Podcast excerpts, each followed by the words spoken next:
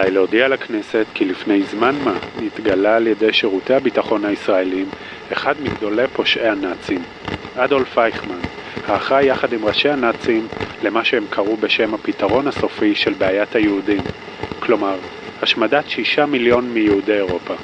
אדולף אייכמן נמצא כבר במעצר בארץ ויעמוד בקרוב למשפט בישראל בהתאם לחוק לעשיית דין בנאצים ובעוזריהם. הודעתו הדרמטית של בן גוריון מעל בימת הכנסת עוררה גל של תגובות בכל חלקי העם. כל ישראל הוצף בהמוני שיחות טלפוניות, ביניהן אף מניצולי שואה, שתפיסתו של אדולף אייכמן, מי שהיה ראש המחלקה היהודית בגסטאפו, ובעל תפקיד מרכזי בארגון תוכנית הפתרון הסופי והוצאתה אל הפועל, עוררה בהם תחושות אמביוולנטיות.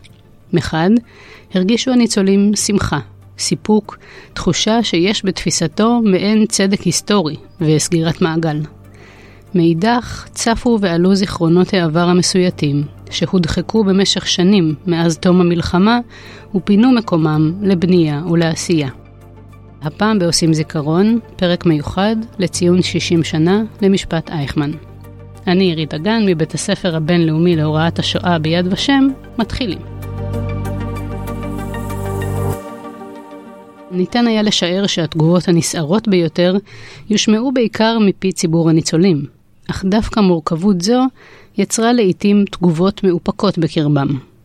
ההיסטוריונית פרופסור חנה יבלונקה, שדבריה ילוו את הפרק הזה, מתארת בספרה ניצולת שואה צעירה, שמשפחתה הושמדה בשואה, אשר לא הייתה מסוגלת להשיב לשאלת כתב הארץ, שביקש את תגובתה ללכידת אייכמן. היא הזילה דמעה, היא כותבת, קיפלה את העיתון שהחזיקה בידה, ונכנסה לביתה. יבלונקה מעלה כמה הסברים אפשריים לתופעה זו. הסבר ראשון נעוץ בעצם ההכרה של ניצולים רבים שכעת יהיה עליהם להתמודד עם העבר הטראומטי שניסו במאמצים רבים להניח מאחור. הסבר שני טמון ככל הנראה בחוסר האיזון הזועק בין רצח ששת המיליונים לבין תפיסתו של אייכמן יחיד. דברים ברוח זו עולים בכתבה שהופיעה בעיתון על המשמר מפיו של ניצול שואה בשם זלצמן. ואם זה באמת האיש, איך להעניש אותו? לתלות אותו? טוב, לתלות אותו בעד הבנים שלי שנספו במחנה גרוס רוזן? אבל מה בעד אשתי שנהרגה על ידי אנשי אס-אס? מה בעד גיסי שמת מעבודות פרך? מה בעד אבי שנלקח למחנה ריכוז מאוטהאוזן ולא חזר הביתה? ומה בעד מותם של שישה מיליון יהודי אירופה שהושמדו במישרין או בעקיפין על ידו? את האיש הזה אפשר לתלות רק פעם אחת. לא, לא. אולי יותר טוב אם יתברר שנפלה טעות, והנתפס אינו אייכמן. בחודשים שחלפו מאז נכלא אייכמן בישראל, עסקה לשכה 06 של משטרת ישראל, אשר הוקמה על מנת להכין את התשתית הראייתית להעמדתו לדין, באיסוף חומרים ועדויות ובתחקיר בקנה מידה שלא היה כמותו. כך נאספו כ-400 אלף מסמכים, תעודות, תצלומים ומקורות אחרים מהארץ ומהעולם, שחשפו את מימדי השואה ואת תפקידו של אייכמן בתוכה. על הלשכה הוטל אף למצוא עדים פוטנציאליים, ולבחור מתוכם את המתאימים ביותר. גדעון האוזנר, שהיה היועץ המשפטי לממשלה, נבחר לשמש כתובע במשפטו של אייכמן. האוזנר, בניגוד לעמדת צוות החקירה המשטרתי, שראה במסמכים ערך רב יותר בהוכחת אשמתו של אייכמן, העדיף לבסס את המשפט בעיקר על עדויות חיות. לצורך המשפט נבחרו 110 עדים, בתום תהליך בחירה קפדני ומורכב. העדים ייצגו סיפורים מארצות רבות ושונות שהיו תחת השלטון הנאצי בתקופת מלחמת העולם השנייה, דרכם ניתן היה ללמוד על סיפור השואה בכללותו. מרבית העדים לא פגשו מעולם את אייכמן עד למשפט, ולסיפורם לא היה קשר ישיר למעשיו. רק תשעה מתוכם נפגשו פנים אל פנים עם אייכמן עצמו. האוזנר היה מודע לבעיה המשפטית שעלולה הייתה להתעורר בשל כך, ובכל זאת עמד על כך שבמרכז המשפט יעמדו העדים וסיפוריהם. גם דוד בן גוריון ומדינאים אחרים ראו במשפט הזדמנות היסטורית, לגולל הן באוזני הציבור בארץ, והן באוזני העולם כולו, את מוראות שואת העם היהודי. בראשית שנות ה-60, אחד מכל ארבעה ישראלים היה ניצול שואה. הניצולים עצמם עסקו מרגע שהגיעו לארץ בתיעוד ובהנצחה של סיפורם, ועדיין נדמה כי במרחב הציבורי השואה כמעט ולא הייתה נוכחת. סיפוריהם של השורדים, שסופרו רבות בינם לבין עצמם, לא פרצו אל הציבוריות הישראלית, וגם כשכן, הם נתקלו לעיתים בביקורת ובחוסר הבנה. רחל חנן, ילידת הונגריה, ניצולת ארשוויץ, מספרת בעדותה שהאנשים בקיבוץ אליו הגיע סירבו להאמין לדבריה. אם מה שאת מספרת זה נכון, הם אמרו, לא ייתכן ששרדת. גם נפתלי לאו לביא העיד, כי לאחר שרואיינו, הוא ואחיו ישראל עם הגעתם לארץ, שמע את אותם כתבים אומרים, הם מגזימים ביותר. אני חושב שהם ממציאים סיפורי זוועה. שאלה שהייתה כואבת במיוחד עבור ניצולי השואה, הייתה השאלה כיצד נשארת בחיים. שמחה רותם, קאז'יק בכינויו המחתרתי, מלוחמי הגטו ורשה, סיפר שכמעט בכל פגישה עם תושבי הארץ הייתה צצה ועולה השאלה, כיצד נשארת בחיים? היא חזרה ונשאלה, הוא אומר, ולא תמיד בצורה העדינה ביותר. הייתה לי הרגשה שאני אשם שנשארתי בחיים. השאלה הזו, גם אם נשאלה בחלק גדול מהמקרים ממקום ובטון תמים, אז איך אתה נשארת בחיים? נוכח כל מה שאתה מתאר, שישה מיליון נרצחו, איך אתה שרדת? השאלה הזו הייתה כואבת במיוחד, כיוון שהיא הגבירה אף יותר את תחושת האשם שהייתה קיימת ממילא בקרב ניצולי השואה, ששאלו גם הם את עצמם, למה אני? למה אני שרדתי ואחרים לא, ומשפחתי לא? חוסר היכולת להאמין, להבין את המציאות של היהודים בתקופת השואה, גרמה לעיתים לתגובות שיפוטיות, ביקורתיות, שהולידו את אותן אמירות שכולנו מכירים, איך הלכתם כצאן לטבח, מדוע לא מרדתם, מדוע לא התנגדתם. פרופסור אניטה שפירא, כמו גם פרופסור יבלונקה, מדגישות כי היו אלה בעיקר הצעירים שהשתמשו בכינויים האלה, אולם אלו נצרבו אצל ניצולים רבים בזיכרונם ובחוויותיהם מהשנים הראשונות בארץ.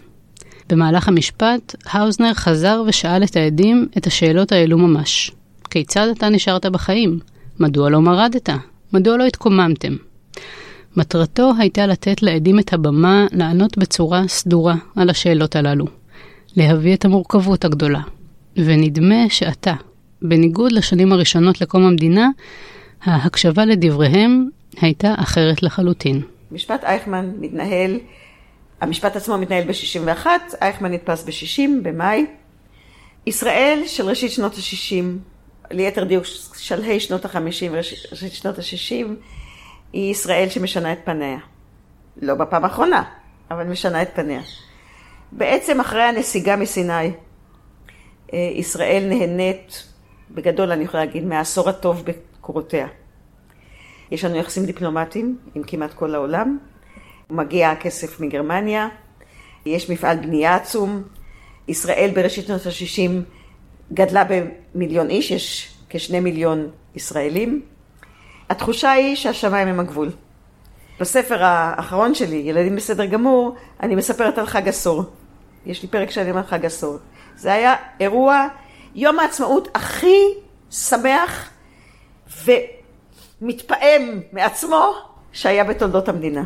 באמת, התחושה היא שכל מה שאנחנו נוגעים בו הופך זהב. זה הוקרן אליי מההורים שלי, אבל אני ממש זוכרת את הדבר הזה. בתוך מדינת ישראל הזאת מתרחש משפט אייכמן. עכשיו, ההקשבה למה שאומרים הניצולים במשפט אייכמן כבר באה ממקום אחר לגמרי. זאת אומרת, שומעים אותם וגם מקשיבים להם, למה שהם אומרים. קודם כל דבר מאוד מעניין, זאת אומרת, אה, אה, יש ממש בקע בין העדות של הניצולים, שהיא תופסת בעצם את רוב תשומת הלב של הציבור, לבין פסק הדין של השופטים שמתעלמים לחלוטין מהעדויות, אבל היא החלק המשפטי. החלק המשפטי פחות מעניין אותנו בשיחה הזו, הרבה יותר מעניין אותנו מה קורה בציבור. ב-10 באפריל 1961, לאחר חודשים מאומצים של חקירה ואיסוף מידע, נפתח בבית העם בירושלים משפטו של אדולף אייכמן, בהרכב של שלושה שופטי בית המשפט המחוזי.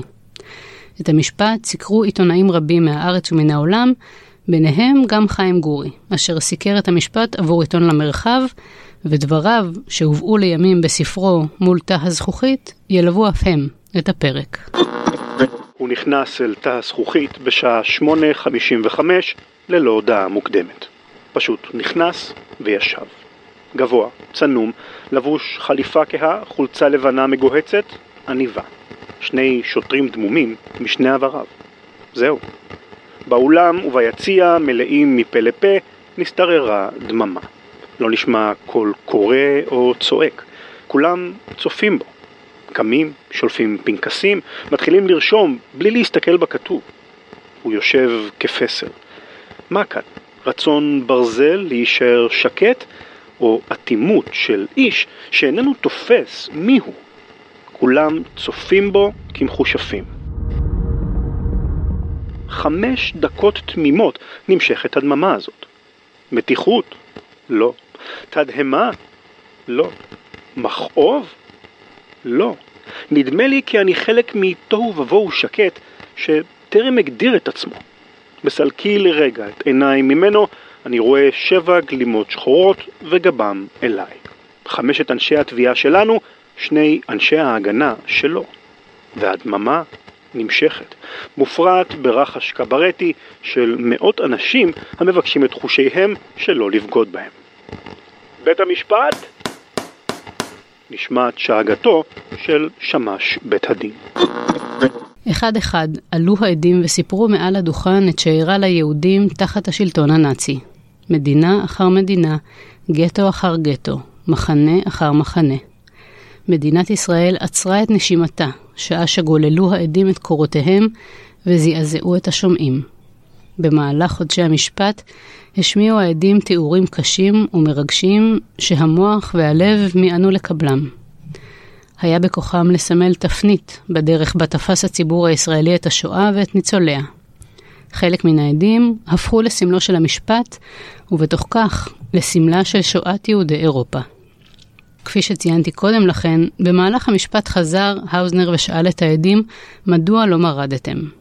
אחד העדים הבולטים אשר נדרשו לשאלה זו היה דוקטור משה בייסקי. לימים שופט בית המשפט העליון וראש הוועדה להכרה בחסידי אומות העולם. בייסקי נולד בעיירה ג'לוז'יצה שבפולין. בגיל 18 נשלח למחנה ריכוז ועבודה פלאשוב, והיה מניצוליו של אוסקר שינדלר. בעדותו תיאר בייסקי אירוע של תלייה פומבית שאירע במחנה. הנידונים לתלייה היו המהנדס קאוטווירט, שהסיבה לתלייתו לא הייתה ידועה, ונער בשם האובנשטוק, שנתלה כיוון שנתפס מזמזם מנגינה רוסית. בייסקי תיאר כי כלל אסירי המחנה רוכזו בכיכר המסדרים על מנת לצפות במעמד התלייה, כאשר סביבם כמה מאות שומרים עם רובים מקודנים.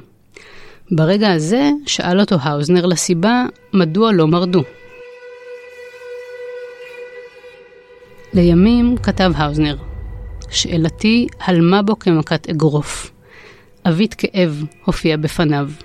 האיש החזק והנמרץ שתיאר במשך שעה ארוכה, ללא סימני התרגשות חיצוניים, את הזוועות שעברו עליו, וסירב להעיד בישיבה, ביקש כעת שיוגש לו כיסא.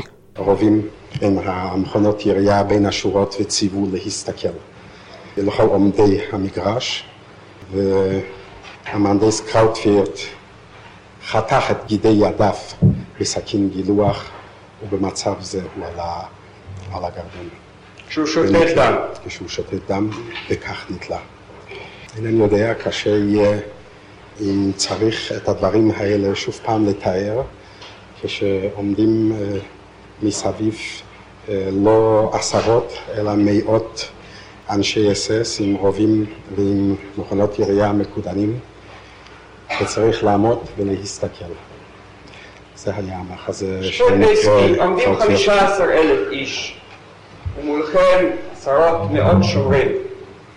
מדוע לא עליתם עליהם? מדוע לא מרדתם? אני חושב שאין את הדבר הזה אה, לתאר, לתת תשובה, אין כאן תשובה אחת. אני יכול להגיד מה היה המצב הכללי, כן, ומזה אולי יתבהר. זה קשה ודאי להבין למי שלא היה שם, אבל בסופו של דבר זה היה מחצית 43. זה כבר היה שנת המלחמה השלישית, וזה לא התחיל בזאת, התחיל במשהו אחר. האנשים אה, היו כבר, כלומר היהדות כולה הייתה כבר מדוכאת ממה שעבר במשך שלוש שנים. זה דבר אחד. ב', הייתה בכל זאת תקווה. הנה עובדים אנשים, עבודת פרח, הם כביכול זקוקים לעבודה. שמא, ייתכן, היה ברור שבאותו רגע שמישהו יעשה משהו הקטן ביותר, הרי אה, אין קושי כשעומדים אנשים, אה, כוחות אה, רבים, אם יורשה לי כאן לשבת, להשתמש בזכות.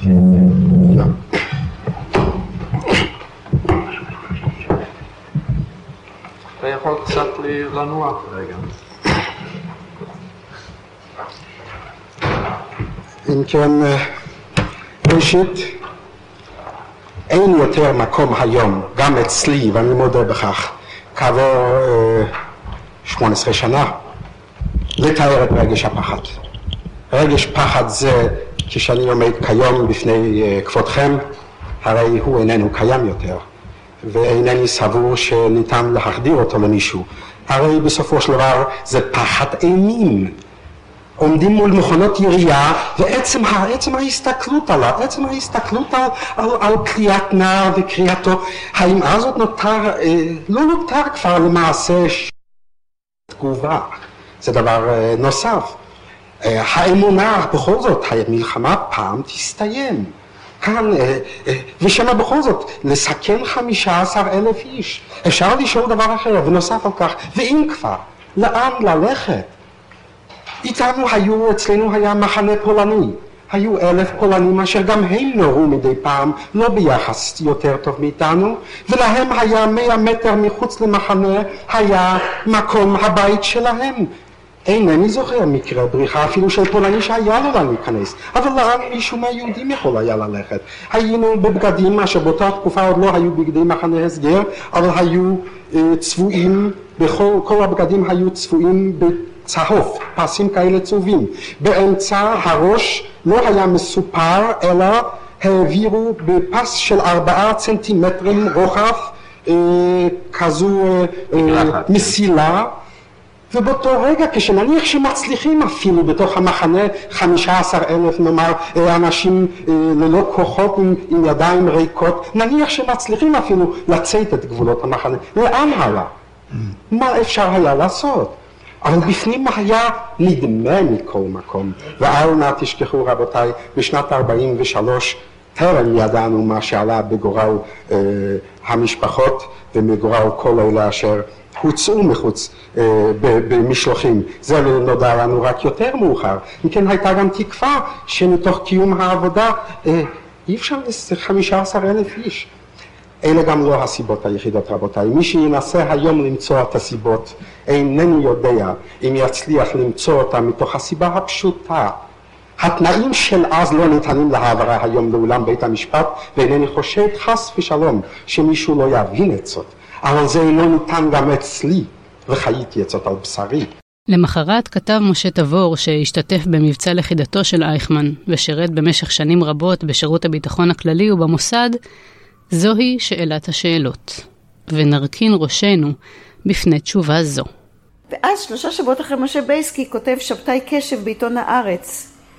האם באמת גבורת דור תש"ח גדולה יותר מהגבורה של לשרוד עוד יום בגטו? משפט שאי אפשר היה לתאר אותו בכלל בעשור הראשון.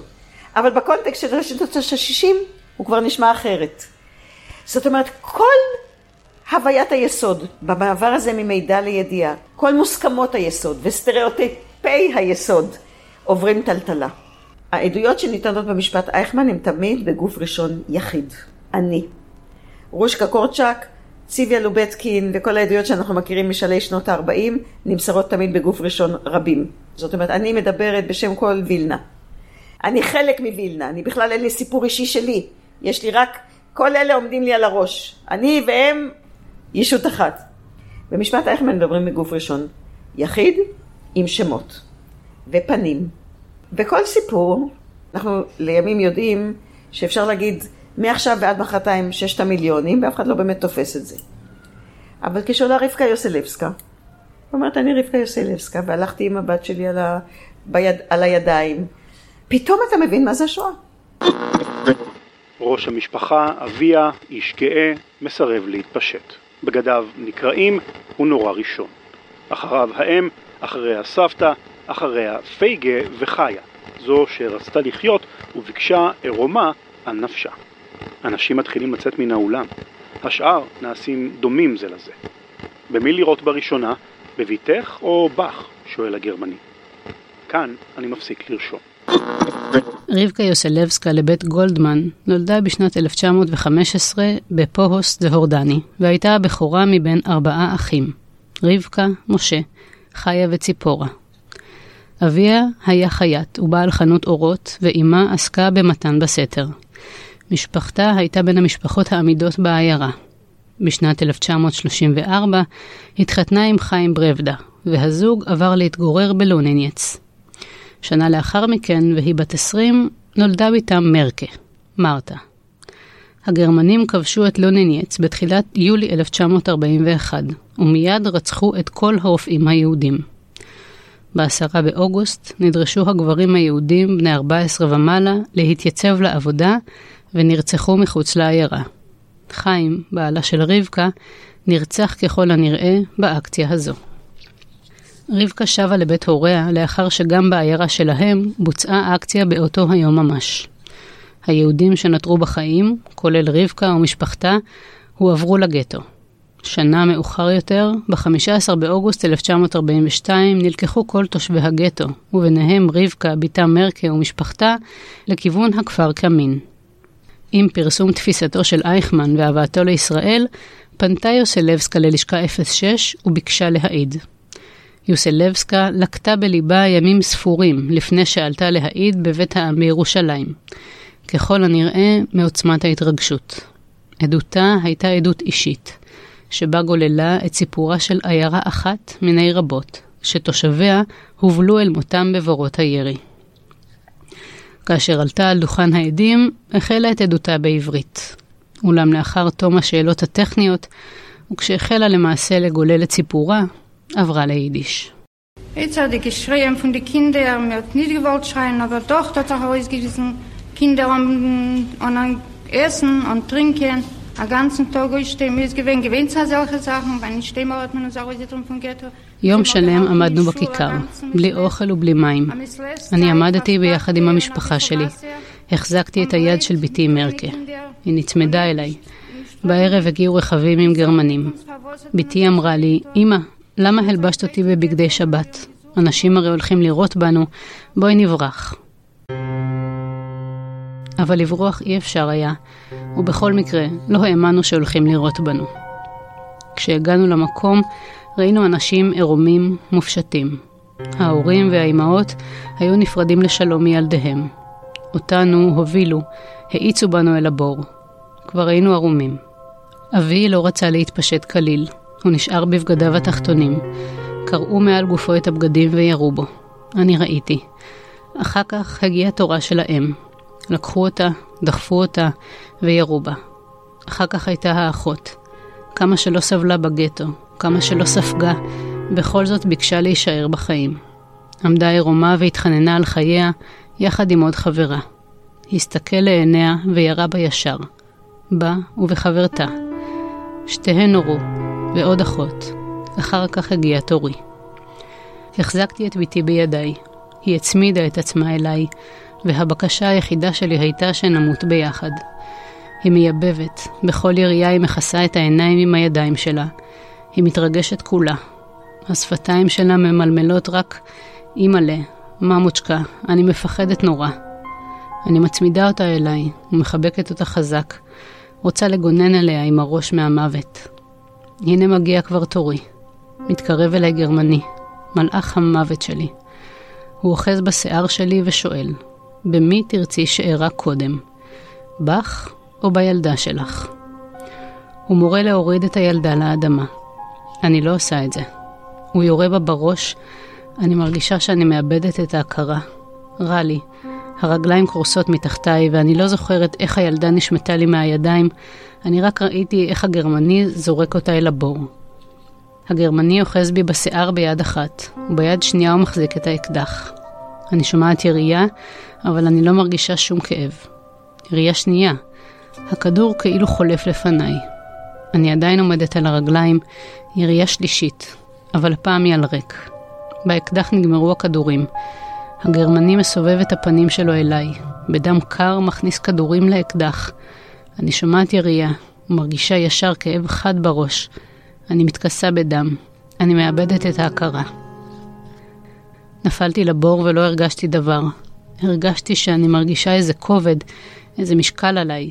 חשבתי שאני מתה, אבל בכל זאת, עם כל מותי, אני מרגישה משהו. הרגשתי שאני נחנקת, נפלו עליי אנשים. הרגשתי שאני טובעת, התחלתי מתנועת, הרגשתי שאני יכולה לנוע, שאני חיה. אני נחנקת, אני שומעת את היריות. עוד אדם נופל, אבל נאבקתי, ונאבקתי שלא אחנק. לא היו לי כוחות. והנה פתאום אני מרגישה שבכל זאת אני עולה ומתרוממת מעל האחרים. בכל זאת אני בשארית כוחותיי עולה כלפי מעלה. עליתי ולא הכרתי דבר. אנשים כה רבים היו מוטלים ושכובים, לא הכרתי דבר. זעקתי אל אבי ואל אמי, מדוע נותרתי אני בחיים? מה חטאתי? ומה פשעי? אנה אפנה? אין לי איש. ראיתי בעיניי את כולם נרצחים והרוגים. נשארתי שוכבת, השתטחתי על הקבר. נשארתי שם שלושה ימים ושלושה לילות. יוסלבסקה נשארה שוכבת על הבור במשך שלושה ימים. בעדותה היא מספרת שאיכרים שעברו על ידה זרקו עליה אבנים, אבל היא לא זזה. האוזנר מבקש ממנה לקצר. הדברים קשים, הוא אומר. קשים לסיפור, קשים לשמיעה. לאחר שלושה ימים מצא אותה איכר פולני בשם גרושבסקי. הוא סייע לה והודיע לקבוצת יהודים מפרוהוסט שברחו מהגרמנים והקימו מחנה פרטיזנים היכן היא נמצאת. באחד הלילות מגיעים ארבעה מהם, נושאים אותה על גבם לאורך כל הדרך עד למחנה הפרטיזנים. רבקה נשארה איתם עד סוף המלחמה, ולקחה חלק בפעולות אנטי-גרמניות. לאחר השחרור חזרה לפרוהוסט, ומשם עברה לפינסק, שם נודע לה שאחיה משה שרד. היא המשיכה לחפש קרובים ושבה ללונינייץ. שם פגשה את אברהם יוסלבסקי, שהיה פרטיזן במחנה שלה, והם נישאו. הזוג עלה לישראל, ונולדו להם שני בנים. בתשעה במאי 1961, יום לאחר עדותה של רבקה יוסלבסקה, כתב שמואל שניצר בעיתון מעריב. וכשדימית בנפשך שהגעת אל הגבול האחרון, והלאה מכאן אין נתיבי האיסורים מוליכים. וכשאמרת בלבך ששמעת כל מה שאדם יכול לשמוע ולהישאר שפוי בדעתו, באה אותה אישה בעלת העיניים הריקות, אשר הציצו לתוך כל מדורי היגון, ושוב לא נותר להן מה לראות. אותה אישה בעלת הקול הכבוי, שכבר צעק חמס על אחרון החורבנות, ולא נותר לו עוד על מה להתריע, והעמידה אותך על טעותך. ולמדת ביום ההוא שיש ייאוש, והוא עמוק מכל תאומות אוזלת התקווה אשר ידעת, ויש צער, והוא נוקב מכל דווי ויגון אשר שמועתם הגיעה לאוזנך. והרגשת שהפעם תקצר ידך, ועל אלה לכתוב, לא תוכל, מפני שאין בשפת אנוש מילים היכולות לבטא שאול כזאת של רשעות ותופת כזה של צער. ורצית להשליך את העט מידך ולאחוז בראשך ולצבוח. לצבוח בקולי קולות שאם דבר כזה יכול להתרחש, אם כזאת יכול אדם לעולל לאדם, כי אז אינך יכול עוד, אינך רוצה עוד להימנות עם המין האנושי. אלא שאז חזרת, ונשאת את עיניך על פניה האפורים של רבקה יוסלבסקה, ונזכרת שרק לפני ימים מעטים בלבד נפלה למשכב מאימת הדברים אשר עליה לחזור ולהעלות מנבחי נשמתה, ואף על פי כן, היא יושבת עתה ומספרת, והתביישת בחולשתך. דבריו של שמואל שניצר מסמלים את תחילת ההסתכלות המחודשת שנוצרה בעקבות המשפט על ההגדרה של מהי גבורה. אם בשנות החמישים נעשתה השוואה בין הלוחמים על הקמתה של המדינה בארץ לבין הליכתם של היהודים באירופה כצאן לטבח, המשפט, דרך העדויות, הראה את המציאות השונה בתכלית, את הרשת הסבוכה שטבעו הגרמנים, ממנה לא ניתן היה לברוח, בה לא ניתן היה להילחם, שבתוכה, גם בתוך עולם נטול בחירה, התעקשו היהודים לבחור. ובחירה אחת היא הבחירה בחיים, הגבורה של הבחירה בחיים, כפי שבאה לידי ביטוי ביכולתה של רבקה יוסלבסקה, שראתה את אביה ואימה ואחיותיה נרצחות לנגד עיניה, שבתה נרצחה בזרועותיה, ושהיא, אחרי כל זה, אחרי שנורתה והושלכה אל הבור ונותרה בחיים, היכולת שלה לבחור בחיים, להתחתן מחדש, להביא לעולם ילדים, אפשר לראות את השינוי בכך ששמואל שניצר כותב לאחר עדותה, היא החזקה, ואני החלש.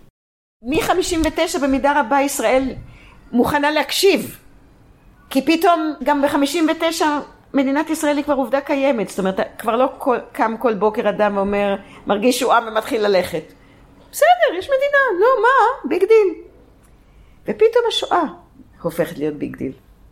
והסיפור של השואה שנחשף במלוא פריסתו, אה, הוא מעמיד את הציבור בהלם. ומה שעוד מעמיד את הציבור בהלם, וזה הדבר השני המאוד עוצמתי שהיה קשור במשפט אייכמן, זה שמשפט אייכמן היה בעצם האירוע הראשון שבו הישראלים הבינו מה השתנה במעמדם העולמי מרגע שיש להם מדינה. שרק מרגע שיש להם מדינה הם יכולים לשפוט ולעשות דין צדק עם מי שהרע להם. פתאום העם היהודי מעמיד לדין את אחד מגדולי פושעי הנאצים, אני מסכימה, אני לחלוטין חושבת שהוא לא בנאלי. וזה המחיש לציבור פה בפעם הראשונה את המהות ואת החשיבות ואת השוני בחייהם בין 39 ל-61 כשיש להם מדינה ריבונית. והם יכלו להקשיב לסיפור, למאה ועשרת הסיפורים בגוף ראשון יחיד, הקשים, המייאשים, אבל הם יכלו להקשיב לסיפור הזה מנקודת מבט של עוצמה ולקבל אותם. זאת אומרת, זה מספר לנו את קורות העם היהודי בשעתו הקשה ביותר ever, ואנחנו מקשיבים ואנחנו מפנימים. עכשיו אני, כדי להסיר ספק, שום דבר לא קורה ביום אחד. זה לא שבאפריל 61 פרץ משפט אייכמן, ובאותו רגע הישראלים הבינו את השואה, חיבקו את ניצולי השואה, ומאז הם חיו באושר ואושר עד היום הזה. לא. היסטוריה היא לעולם תהליך. אבל משהו התרחש שם, במפגש הזה, שמתחיל את התהליך. בקונטקסט שבו הוא מתרחש. ואז באמת מתחיל התהליך הזה של אה, הפיכת ניצולי השואה אני אגיד את זה עכשיו בבולגריות, ואת יודעת כבר שאני לא, אין לי שחור לבן בדבר הזה, בעצם של מכצאן לטבח לצאן קדושים. בהכרעת הדין נקבע כי אייכמן היה בעל תפקיד מרכזי במנגנון ההשמדה, והוא הורשע בכל סעיפי כתב האישום. בלילה שבין ה-31 במאי ל-1 ביוני הובא אדולף אייכמן לכלא רמלה לקראת הוצאתו להורג בתלייה. מיכאל מיקי גולדמן, ניצול אושוויץ, שהיה אחד מקציני המשטרה שניהלו את חקירתו של אדולף אייכמן, סיפר על כך בעדותו. כעשר דקות לפני חצות הוצא אייכמן מהתא שלו, הובא לתא הגרדום, ואנחנו בעקבותיו, אנחנו נעמדנו כמטר וחצי מולו. הוא עמד מתחת לעמוד התלייה, אנחנו עמדנו בשורה, הוא הוצא להורג.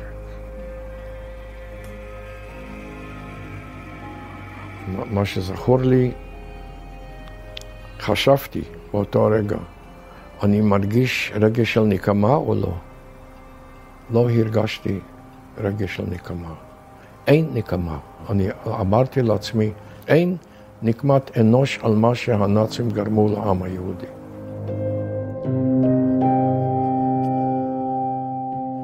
יצאנו בשתי מכוניות, אה, את הכד עם האפר החזיק מפקד שירותי בתי הסוהר, והוא נסע עם הכומר. הגענו לנמל יפו, עמדה ספינת המשטרה ויצאנו שישה מייל מחוץ לגבולות מדינת ישראל כדי לפזר את האפר. כשהגענו למקום הזה, הספינה נעצרה, עמדנו על יד קצה הספינה, הפכנו ביחד את הכת ופיזרנו את האפר מעל גלי הים. עמד על ידינו גם הכומר, וכשפיזרנו את האפר, בא לי אינסטינקטיבית להגיד את המשפט שידעתי, כה יעבדו כל אויביך ישראל. זה משפט משירת דבורה הנביאה.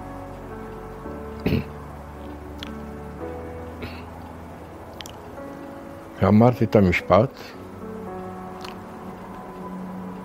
ואחד לידי, ואני משוכנע עד היום שזה היה הכומר, ענה אמן.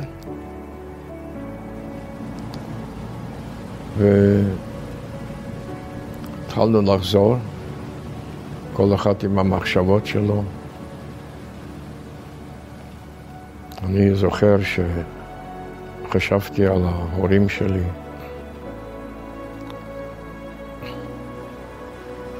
חזרנו לנמל, ראיתי איך שדייגים חוזרים מהדייג. התחילו מכוניות לנסוע בנמל. השמש התחילה לזרוח. חזרתי למציאות. כשירדנו מהספינה, הפועלים שעבדו שם בנמל קיבלו אותנו, מ...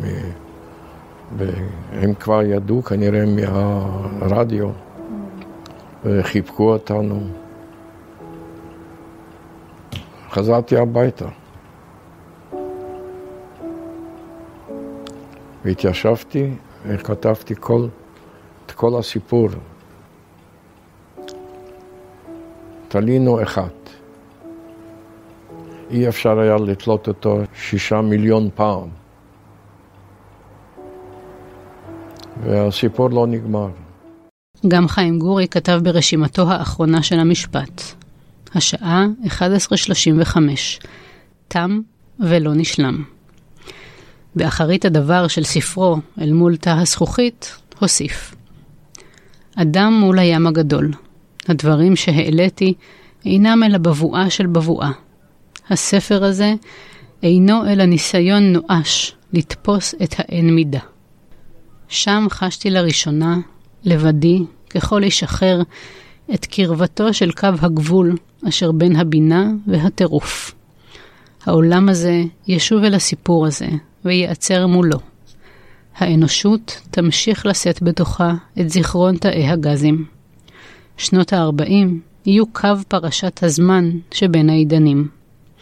יש לזכור כי כל השייך לכאורה לתחום הלא ייאמן, שייך למעשה לתחום האפשרי. ככלות הכל, נותרת התקווה היפה, כי לא לעולם שקר, כי אנשים ימשיכו להיאבק על זכותם להיות מכובדים ובעלי ערך, ויוסיפו להאמין בקשת המופיעה עם תום המבול. הופק על ידי רשת עושים היסטוריה.